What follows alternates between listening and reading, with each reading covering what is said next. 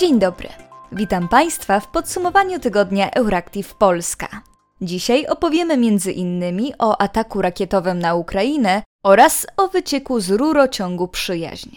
Nazywam się Patrycja Gosk, a w wirtualnym studiu jest też Bartosz Sieniawski. Wydawczynią podcastu jest Kinga Wysocka.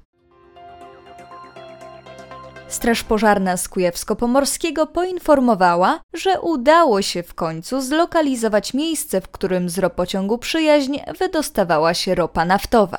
Na razie przyczyny awarii nie są znane. O nieszczelności w ropociągu Przyjaźń zaalarmowały 11 października automatyczne systemy, które wykryły spadek ciśnienia w rurach. Natychmiast rozpoczęło się poszukiwanie miejsca, w którym doszło do wycieku. Po kilkugodzinnych poszukiwaniach udało się nad ranem zlokalizować miejsce prawdopodobnego uszkodzenia. Znajduje się ono około 70 km od Płocka, o czym poinformował oddział Państwowej Straży Pożarnej w Kujawsko-Pomorskiem.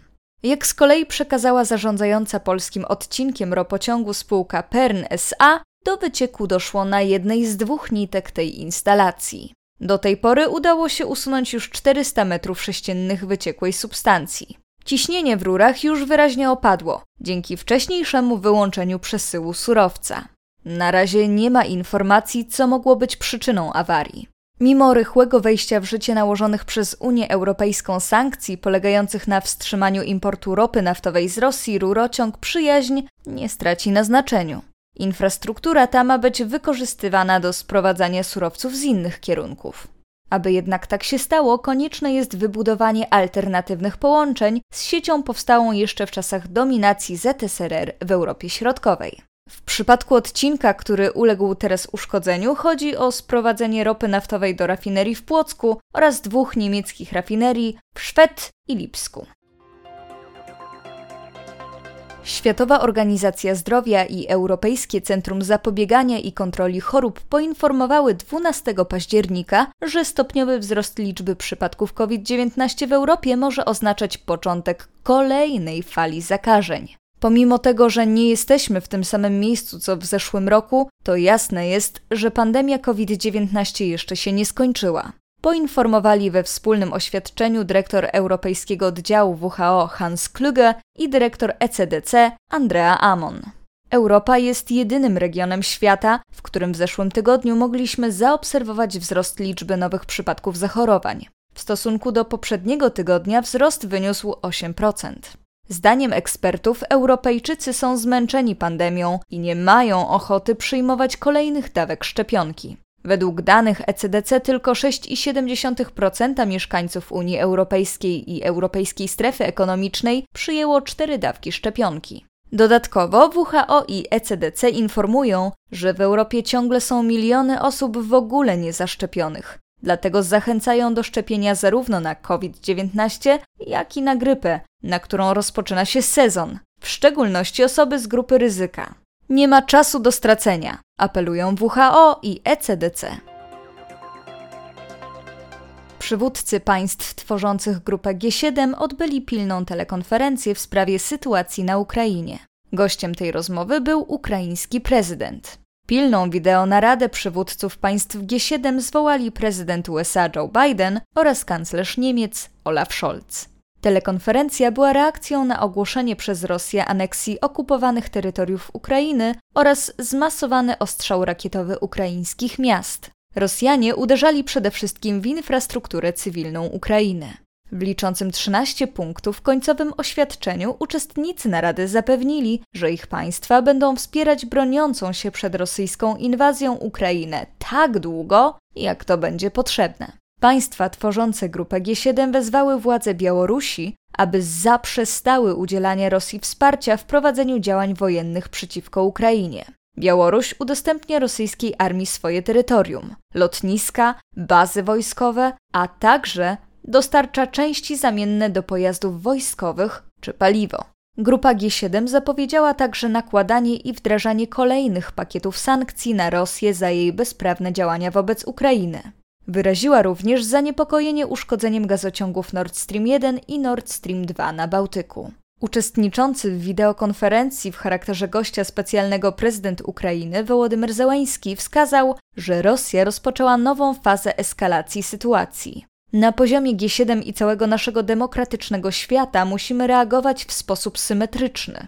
Gdy Rosja atakuje sektor energetyczny i stabilność energetyczną naszych krajów, my musimy zablokować jej sektor energetyczny przy pomocy sankcji, złamać stabilność rosyjskich dochodów z ropy i gazu, powiedział Załęski. Jak dodał, konieczny jest twardy limit cenowy na eksport ropy i gazu z Rosji, czyli zero zysku dla państwa terrorystycznego. Jednocześnie prezydent Ukrainy zaapelował, aby nie prowadzić negocjacji z Władimirem Putinem. Prezydent Ukrainy zaproponował również, aby w reakcji na informacje o wzmożonej aktywności wojsk białoruskich w okolicy granicy z Ukrainą rozmieścić w tym rejonie międzynarodowych obserwatorów. Terytorium Białorusi jest już wykorzystywane do ataków na Ukrainę i obecnie dostrzegamy wielkie zagrożenie. Rosja próbuje bezpośrednio zaangażować Białoruś w tę wojnę, uciekając się do prowokacji, w tym informując, że rzekomo przygotowujemy się do inwazji na ten kraj. Pośrednio Rosja już zaangażowała Białoruś i chce teraz wciągnąć ją do walki bezpośrednio, powiedział ukraiński prezydent.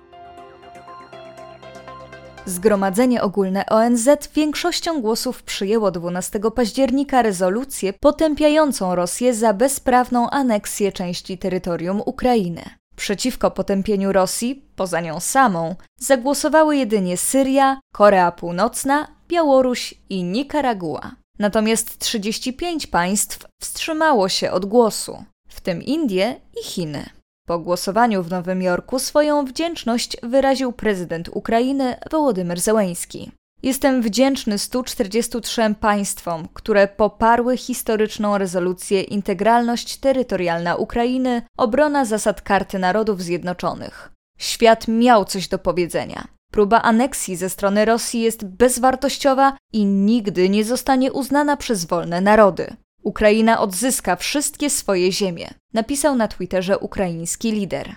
Zadowolenia z wyniku wczorajszego głosowania nie krył przedstawiciel Rzeczypospolitej przy ONZ Krzysztof Szczerski. Rekordowe poparcie, wyższe nawet niż przy rezolucjach w marcu. Przegrana Rosja, bez prawa weta, w głębokiej izolacji na świecie. Napisał na Twitterze, podkreślając, że Polska była współautorem głosowanego wczoraj tekstu. Wynik głosowania nad rezolucją Zgromadzenia Ogólnego ONZ z zadowoleniem przyjął także amerykański sekretarz stanu Antony Blinken. Dzisiejsze głosowanie jest potężnym przypomnieniem, że świat stoi za Ukrainą, w obronie Karty Narodów Zjednoczonych i w zdecydowanym sprzeciwie wobec niszczycielskiej wojny Rosji przeciwko Ukrainie i jej mieszkańcom skomentował na Twitterze.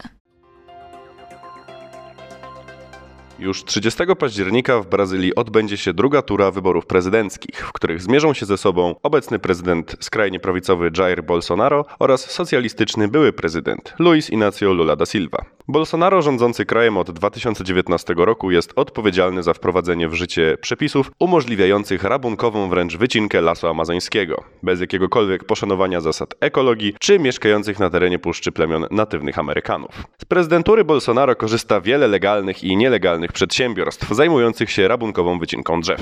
Płuca ziemi zmniejszają się w rekordowym tempie. Tylko we wrześniu z powierzchni ziemi zniknęła powierzchnia Amazonii porównywalna wielkością do Londynu 1455 km2.